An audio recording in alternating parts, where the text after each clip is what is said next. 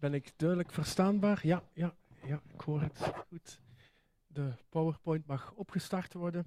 We gaan vandaag zwaar weer tegemoet. Vorige keer was het wees moedig en sterk en dat is nodig.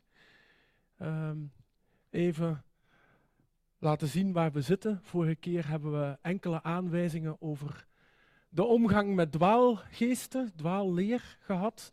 Paulus die aan Timotheus richtlijnen geeft en uh, Timotheus wil bemoedigen. Eigenlijk zegt Paulus tegen Timotheus: wees moedig en sterk. Vandaag gaan we het tweede stukje behandelen. Weten dat het zware tijden zullen worden in de laatste dagen. En een volgende keer zullen we het hebben over de verantwoordelijke taak die Timotheus uh, te wachten staat. Timotheus die in Efeze achtergebleven is, Paulus die hem uh, een mondelinge afspraak gemaakt heeft met Timotheus om te Efeze te blijven. Dat is in het huidige Turkije, Klein-Azië. Timotheus moest daar op post blijven in afwachting van het bezoek van Paulus. En de taak van Timotheus bestond dan uit drie uh, delen. Vandaag dus het middelste deel, zware tijden, zwaar weer, windkracht 10. En dan bedoelen we niet um, het weer van morgen. Ze hebben morgen ook veel wind gegeven regenbuien. Soms word ik er ook een beetje moe van. Ik ben een fietser. En als dat dan zo toch een week en de komende week ook heel veel regen, dan denk ik, oh, weer het fietspak aan en uit. Windkracht 10 zal het nu wel niet worden, maar het zal stevig waaien morgen. Ja, en ik dacht, die foto past erbij. Misschien al een klein tipje van de sluier. We zullen ook iets zeggen over die, ja, de, de wind, het water, over de storm die kan oplaaien, maar ook over de rust die we kunnen vinden bij Jezus. Uh, hij is eigenlijk een soort toren, een vuurtoren. En in de spreuken staat er ook dat de Heer is als een toren, een schuilplaats hè, voor de rechtvaardigen. Dat zit er eigenlijk ook een klein beetje achter. Vorige keer behandelden we, en dan mag je naar de volgende dia, ja, dat is al het eerste. Even, even nog zeggen, vorige keer behandelen we het gevaar van de dwaalleraars die met hun zinloze discussies en hun leugens eigenlijk te vergelijken waren met slopers. Dwaalleraars die onzuiver leer verkondigen zijn slopers. Ze breken het evangelie af, ze breken de gemeente af. En dat was er een gevaar in Efeze. En Paulus die bemoedigt Timotheus en hij zegt, als je dicht bij Jezus blijft, dat is het onwrikbare fundament. Hij is de weg, de waarheid en het leven. Zijn woord, Gods woord houdt eeuwig stand. En Paulus spoort Timotheus aan om een vredestichter te zijn. Het probleem met die dwaalleraars was dat ze alles probeerden op te dringen, dat ze indringden in de gemeente en hun mening wilden opdringen. En zo kwam er de gemeente, zo dreigde de gemeente in rep en roer te komen staan. Een vredestichter moest Timotheus zijn, zachtmoedig, kordaat en volhardend met veel barmhartigheid. Geen dwaze sloper, maar een wijze, nuttige bouwer. Want, zegt Paulus, er komen zware dagen. En uh, ja, dat is dan die, ja, 1 Timotheus 3 zetten we. Weet, vers 1, weet dat de laatste dagen zwaar zullen zijn. Paulus had het in zijn eerste brief al vermeld, 1 Timotheus 4, vers 1. Daar zegt Paulus, maar de geest zegt nadrukkelijk dat in de eindtijd sommigen het geloof zullen verlaten. Dat is een van de kenmerken van dwaalleraars. Ze verlaten de waarheid van het geloof. Er komt van alles bij en uiteindelijk houden ze weinig waarheid meer over. Doordat ze luisteren naar dwaalgeesten en naar wat demonen hun leren. Het is satanisch, het is vanuit de duivel ingegeven, gestuurd. De duivel is er ook mee bezig.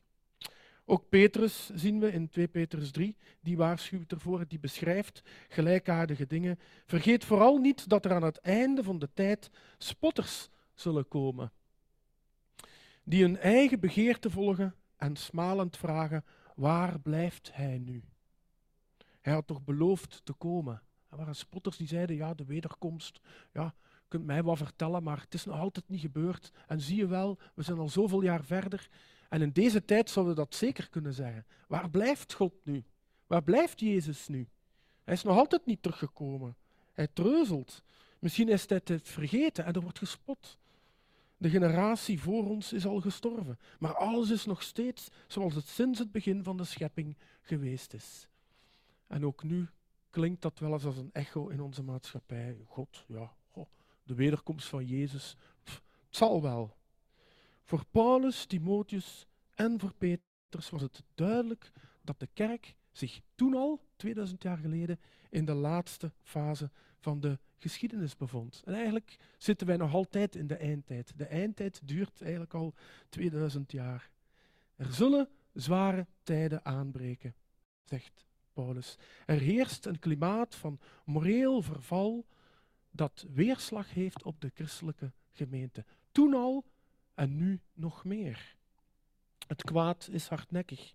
De mensen zijn hardvochtig. Het is een verschrikkelijke tijd. En ja, het klinkt heel pessimistisch, maar als je om je heen ziet, zie je daar heel veel dingen van. Het is nu nog steeds het geval. En in afwachting van de wederkomst van de Heer tellen we de dagen af. En proberen we nog zoveel mogelijk als christelijke kerk, ook hier in Gent, ook in de Burg, proberen we zoveel mogelijk, zolang het ons gegeven is, zolang de Heer nog niet teruggekomen is, het licht van Jezus te schijnen in een wereld van duisternis. Want er is nog licht in deze wereld. Het licht van Jezus schijnt te midden van die duisternis. En dan komen we bij ons tweede punt. Het is zwaar weer. Waarom? Omdat van God los. Er zijn steeds meer mensen die van God loskomen, zich van God loswrikken. En dan noemt Paulus een heleboel zonden. De mensen zullen egoïstisch zijn, geldzuchtig, zelfingenomen en arrogant. Ze zullen God lasteren, geen ontzag tonen voor hun ouders, ondankbaar zijn en niets heilig achten. Ze zullen harteloos zijn, onverzoenlijk, lasterziek, onbeheerst en vreed. Ze zullen het goede haten en onbetrouwbaar, roekeloos en verblind zijn. Het genot zullen ze meer liefhebben dan God. Als je dit leest, dan word je daar niet vrolijk van. Dit is, als je God loslaat, dan begint het proces waarop deze zonden in je leven beginnen in te werken. Ehm, bij de ene is het misschien een eh, bepaalde zonde, bij de andere iets anders, maar het werkt in je leven in. Ook als maatschappij. Het toont hoe erg het met de mensen gesteld kan zijn. Wanneer ze hun schepper moedwillig en systematisch aan de kant schuiven, raakt een samenleving compleet gedesoriënteerd. Liefde voor God, liefde voor de naaste, ebt weg, smelt weg als sneeuw voor de zon. En er zijn hier 18 achter elkaar geplaatste adjectieven die beschrijven hoe hard het is, die cultuur die God losgelaten heeft en in staat van ontbinding Het geeft een totaal indruk van een zich misdragende mensheid. Nu, leuk om te weten, de Joodse filosoof uh, en exegeet Philo van Alexandrië, die heeft misschien op basis van deze lijst onder andere, die heeft een zondecatalogus opgesteld. En die kwam tot 146 verschillende termen, 146 verschillende zonden.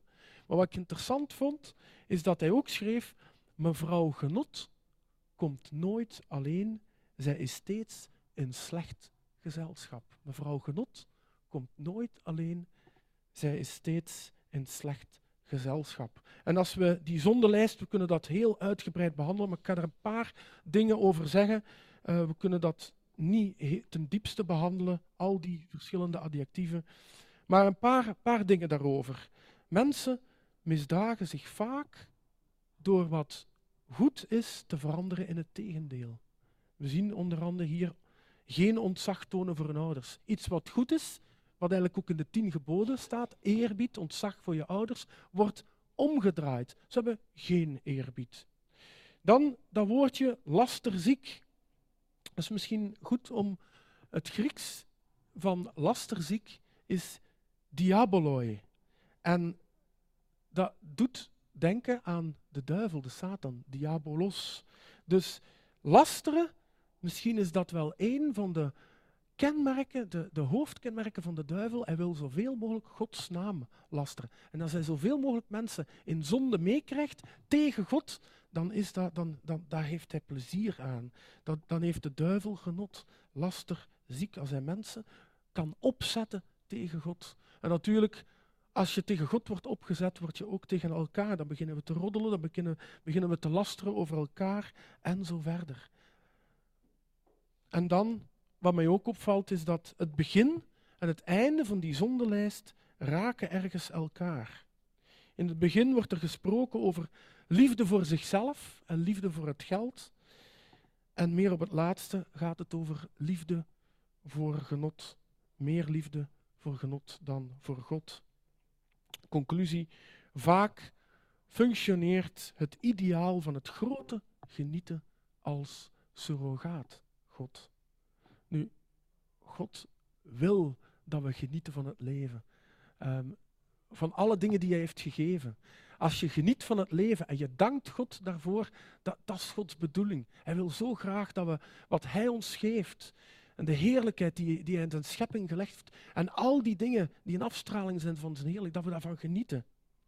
Maar als het genieten op zich boven God komt, en we danken God niet meer, en we genieten alleen maar van de dingen aan zich, en we danken God er niet meer voor, en we aanbidden Hem daar niet meer voor, dan wordt het genieten zelf een afgod. Het kan soms heel subtiel gaan.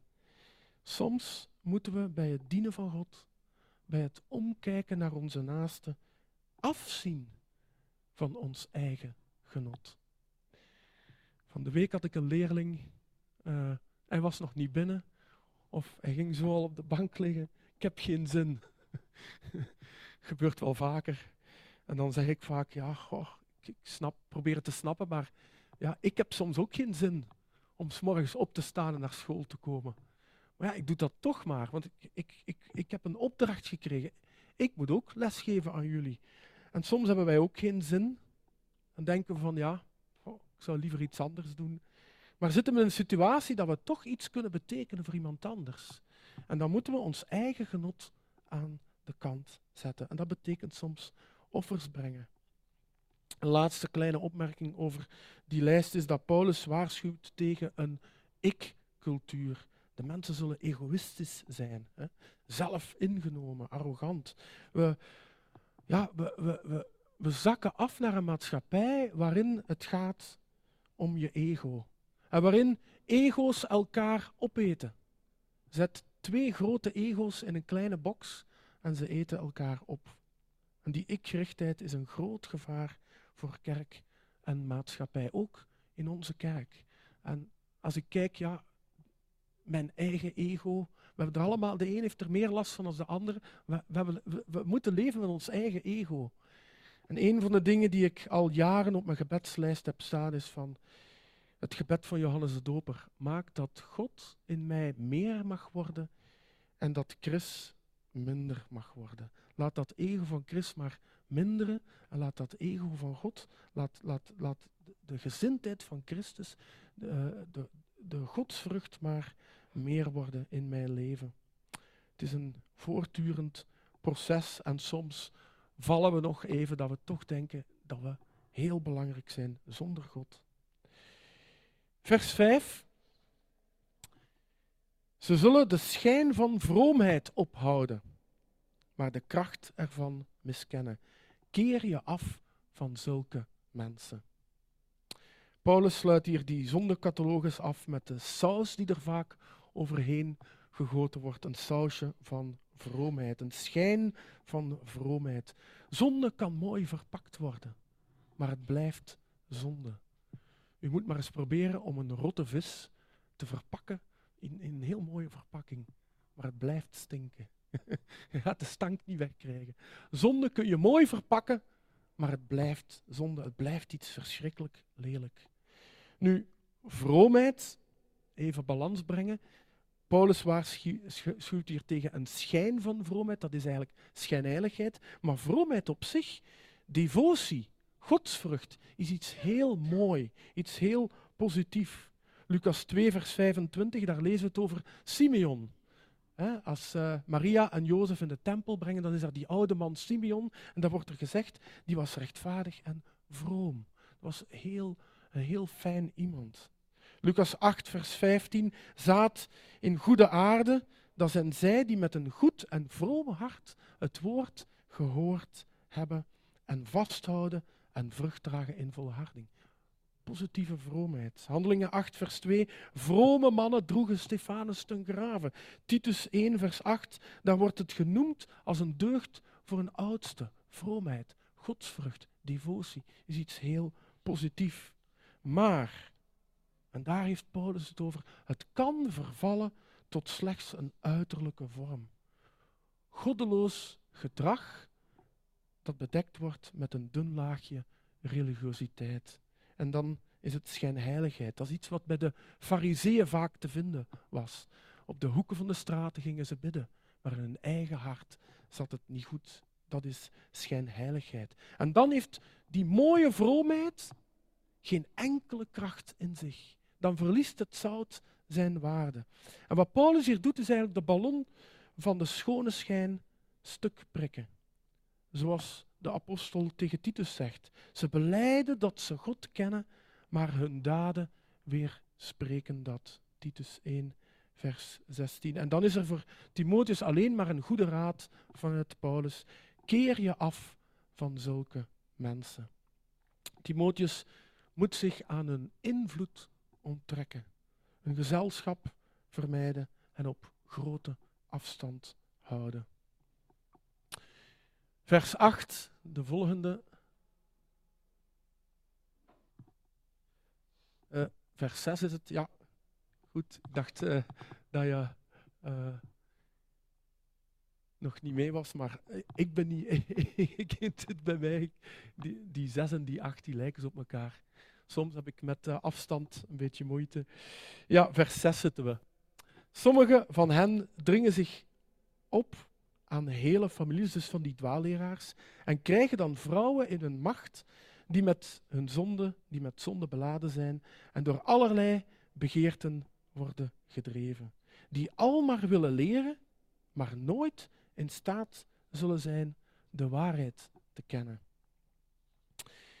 Timotheus moest die dwaalleraars op een afstand houden, maar de dwaalleraars houden zelf geen afstand. Integendeel, zoals we zeiden, ze drongen zichzelf op. Ze zijn hinderlijk, een hinderlijke denkbeelden drongen ze op aan anderen. En wat Paulus een, verwijt is dat ze de huizen binnendrongen van welgestelde christenen die verschillende gemeenteleden ontvingen. Onder andere goedgelovige, bemilde dames die niet goed wisten wat ze wilden, die het niet allemaal zo goed op een rijtje hadden en die ergens zwak stonden want ze konden door die dwaalleraars vlug overgehaald worden. Die vrouwen en die dwaalleraars meer gedreven door hun zondige verlangens dan door hun verlangen naar waarheid. En dan in vers 8, dan komen we toch bij vers 8, en dat is een heel interessant gedeelte. Uh, zoals Jannes en Jambres zich tegen Mozes hebben verzet. Er vallen hier heel wat namen. Zo verzetten deze dwaalleraren zich tegen de waarheid. Het zijn mensen met een zieke geest en een onbetrouwbaar geloof. Maar ze zullen niet veel bereiken, want iedereen zal hun dwaasheid snel doorzien, zoals ook met Jannes en Jambres gebeurde.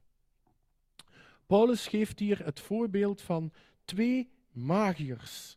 In de Joodse traditie worden ze Jannes en Jambres genoemd die hebben zich tegen Mozes verzet. Hoe zit dat nu? Wel, dat waren die magers die aan het hof van de farao waren. En uh, Mozes en Aaron kwamen en Aaron gooide zijn staf op de grond en veranderde in een slang. En dat lezen we in uh, Exodus 7 en verder. En dan, wat doen Jannes en Jambres, zoals ze die magers noemden, die doen hetzelfde. Die gooien ook een staf op de grond en ook met hun toverkunsten konden, konden die magers hetzelfde bereiken. Ook hun staffen of staven die uh, veranderden in een slang. Alleen, en dat vind ik altijd zo mooi, de slang van Aaron, die at die twee andere slangen op. En ook de eerste twee plagen zien we dat die magers dezelfde dingen konden, konden opwekken. Het bloed in de Nijl, de kikkers, dat konden zij ook. En eigenlijk verwondert mij dat niet. Want de duivel is een imitatie, uh, die imiteert. De duivel wil graag imiteren. En toen ik vanmorgen daarover nadacht, zeg je, eigenlijk is het logisch, want de duivel is heel lang in de hemel geweest bij God. Voordat hij uit de hemel geworpen werd, is hij bij God geweest. Deelde hij in de heerlijkheid van God, kende hij God heel goed. Dus de duivel weet goed om de dingen van God na te bootsen. En dat zien we ook in de plagen in Egypte, met die staven, met die, die, dat bloed in de Nijl, met die kikkers. Maar op een bepaald moment werkt het niet meer. De volgende plagen lukt het niet meer. En het wordt steeds erger. Naarmate het verzet van de farao, van Egypte, van de magers groter werd, gaat God meer van zijn macht laten zien. Later werkten hun bezweringen helemaal niet meer, konden ze de plagen niet meer kopiëren. En nog later worden ze zelfs getroffen door de plagen via uh, God, die Mozes aangekondigd had. En zo, ik vind dat eigenlijk heel mooi, zo demonstreert de Heer zijn superioriteit. God is de Allerhoogste. En het heeft geen zin om tegen God te strijden. Verzet tegen God, verzet tegen Hij die de waarheid is, is dwaas. Je bereikt er niets mee. Je wordt ontmaskerd. Het wordt een complete afgang. En dat is wat Paulus, hij, gebruikt dit voorbeeld om te zeggen, ja, die dwaalleraren, dat is net zoals die magers. Hoe langer ze volhouden in het verzet, hoe groter de afgang zal zijn. En dan eindigt, gaan we vandaag positief eindigen. Derde puntje in godsdienst. Paulus die wil Timotheus bemoedigen. Er zijn zware tijden, er zijn dwaalleraars, de waarheid in de gemeente staat onder druk, toen, maar ook nu bij ons, in onze tijden. En dan zegt Paulus tegen Timotheus, jij daarentegen bent mij trouw gevolgd in mijn leer, mijn levenswijze, streven, geloof, geduld, liefde, volharding. Dit is de, de positieve lijst. En je hebt hetzelfde lijden en dezelfde vervolgingen ondergaan die mij in Antiochië, Iconium en Lystra hebben getroffen. Ik heb ze allemaal doorstaan. De Heer heeft mij steeds weer gered. Ik vind dat heel mooi. De Heer heeft mij steeds weer gered, zegt Paulus tegen Timotheus. Na al die slechte voorbeelden van de dwalejaars volgt een goed voorbeeld. En een goed voorbeeld doet goed volgen. Paulus geeft zijn eigen leven als voorbeeld. Niet om zijn ego op te blinken, maar om te laten zien hoe God hem gebruikt heeft, wat God in zijn leven gedaan heeft. Een kleine Paulus-biografie. Paulus heeft het over de leerinhoud die hij kon doorgeven, het onversneden evangelie, zijn levenswijze, wat God al allemaal gedaan had in zijn leven, zijn intentie, zijn motivatie, zijn streven. Paulus heeft het ook over een aantal geloofsdeugden die God in zijn leven bewerkt had. Geloofstrouw, heel belangrijk. Trouw op post blijven. Geduld. Ja, dat had Paulus moeten hebben. Liefde. En ook uithoudingsvermogen. Al die tegenslagen die Paulus had gehad, daarvoor had hij uithoudingsvermogen nodig. Al die lijdenservaringen. En hij noemt hier er maar eentje van uit Lystra, die eerste zendingsreis. Daar werd hij gestenigd en werd Paulus voor dood achtergelaten. Maar de opgestane Heer deed hem herleven. Gods plan met zijn leven was nog niet voltooid. En Paulus zag dat het de Heer was. Hij ontdekte het elke keer weer opnieuw. Dat het de Heer was die redding bracht in alle situaties. Zijn genade was Paulus genoeg. En hopelijk kunnen wij dat ook zeggen. Uw genade is mij genoeg. Degene die hem gered had, van de eeuwige dood redde hem in tal van hachelijke situaties, ook van een vroegtijdige dood. Psalm 34, vers 20 zal wel in zijn geheugen gegrift staan. eh, van Paulus. Al blijft de rechtvaardige niets bespaard, de Heer zal hem steeds weer bevrijden. Paulus wist zich beschermd door Gods liefdevolle hand. En dan komen we bij de laatste twee versen voor vandaag. Heel mooi. Alle die vroom en in eenheid met Christus Jezus willen leven, zullen worden vervolgd. Slechte mensen en oplichters zullen van het kwaad tot erger vervallen. Het zijn bedriegers die zelf bedrogen worden. Paulus vat het een beetje samen en zegt dat degenen die in verbondenheid met Jezus willen leven, vroom willen leven, die zullen worden vervolgd. De vervolgde christenen in onze tijd weten daar alles van. Vroom leven in verbondenheid met Christus. Het staat hier in schil, schril contrast met wat we straks gezien hebben uit vers 5. Die schijnheiligheid, die valse vroomheid. Hier zit echte vroomheid. Dag en nacht verschil. Wedergeboren christenen delen het geheim van die ware vroomheid. De devotie, de passie voor God, de, gods, de ware godsvrucht. Dat is een kracht die iedere gelovige van binnenuit doet leven, vanuit zijn relatie met de Heer. Je wordt gezien. En je gaat ook meer zien wie Hij is voor jou. Ware godsvrucht. Maar die ware godsvrucht, dat geheim, dat, dat geheim is dat God in ons eigen hart is begonnen, zoveel dat niet te zien is voor de buitenwereld, dat werkt toch weerstand op van onze omgeving. Het is onvermijdelijk. Hou daar rekening mee. Als u op het werk, in uw familie of waar dan ook tegenstand ondervindt, ah wel, het is normaal. Het is normaal dat sommige mensen het niet begrijpen of er misschien mee spotten of er mee om lachen. Hou daar rekening mee. Vroom leven in dienst van God is tegen de stroom in, tegen de verdrukking in. En zo moet Timotheus het lijden aanvaarden. En dan zegt Paulus, dwaalleraars, slechte mensen, oplichters, ja, het zal niet goed met hen aflopen. Ze zakken steeds verder weg in het kwaad. Ze plukken de vruchten van hun eigen gedachtegang, levenswijze. Ze misleiden anderen, maar ze worden ook zelf misleid. Het zijn bedrogen bedriegers. Ze zijn als de magers. Ze weerstaan de waarheid, ze vechten tegen God, maar het zal vroeg of laat aan het licht komen. Ze zullen ontmaskerd worden. Hun weg gaat bergaf. En hoe langer ze God tegenwerken, hoe meer ze de superioriteit van God zullen tegenkomen. Als je werkelijk christen bent en vroom God wil dienen, dan is diezelfde superioriteit van God geen bedreiging, maar een bescherming. En zo komen we bij het slot alles even samenvatten. Ja, er komen zware tijden. Paulus zei het al, Petrus, Timotheus ervoer het. Wij in onze tijd kunnen het ook zeggen.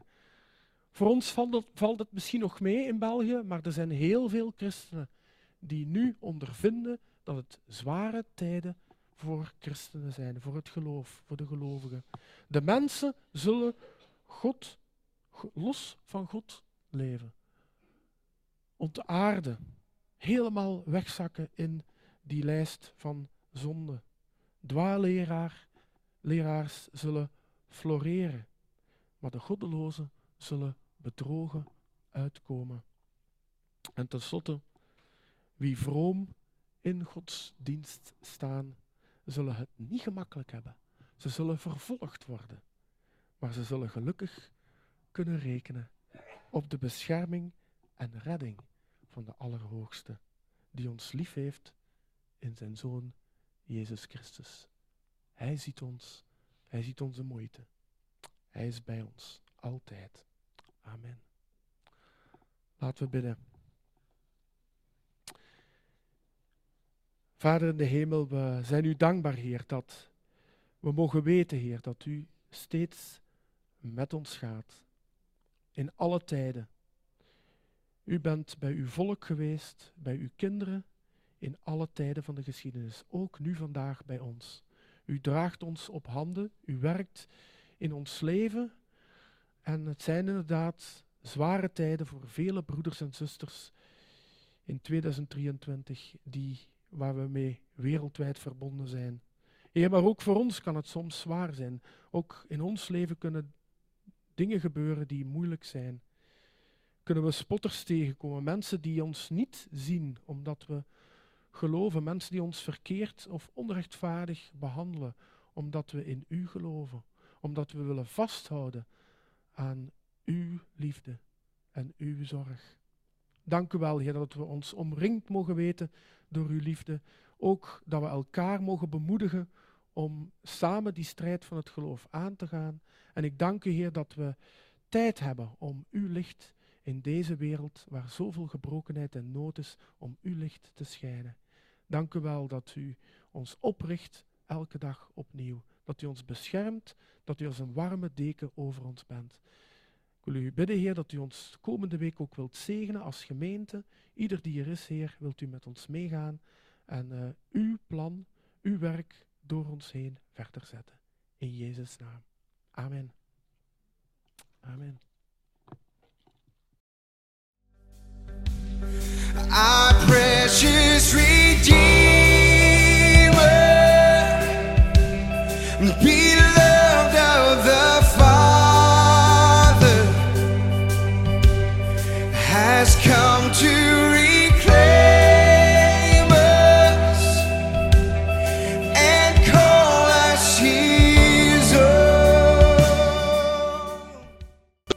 naar aanleiding van deze preek napraten of heb je verdere vragen? Neem dan gerust contact op. Dat kan via veg.deburg.gmail.com of kijk op onze Facebookpagina VEG.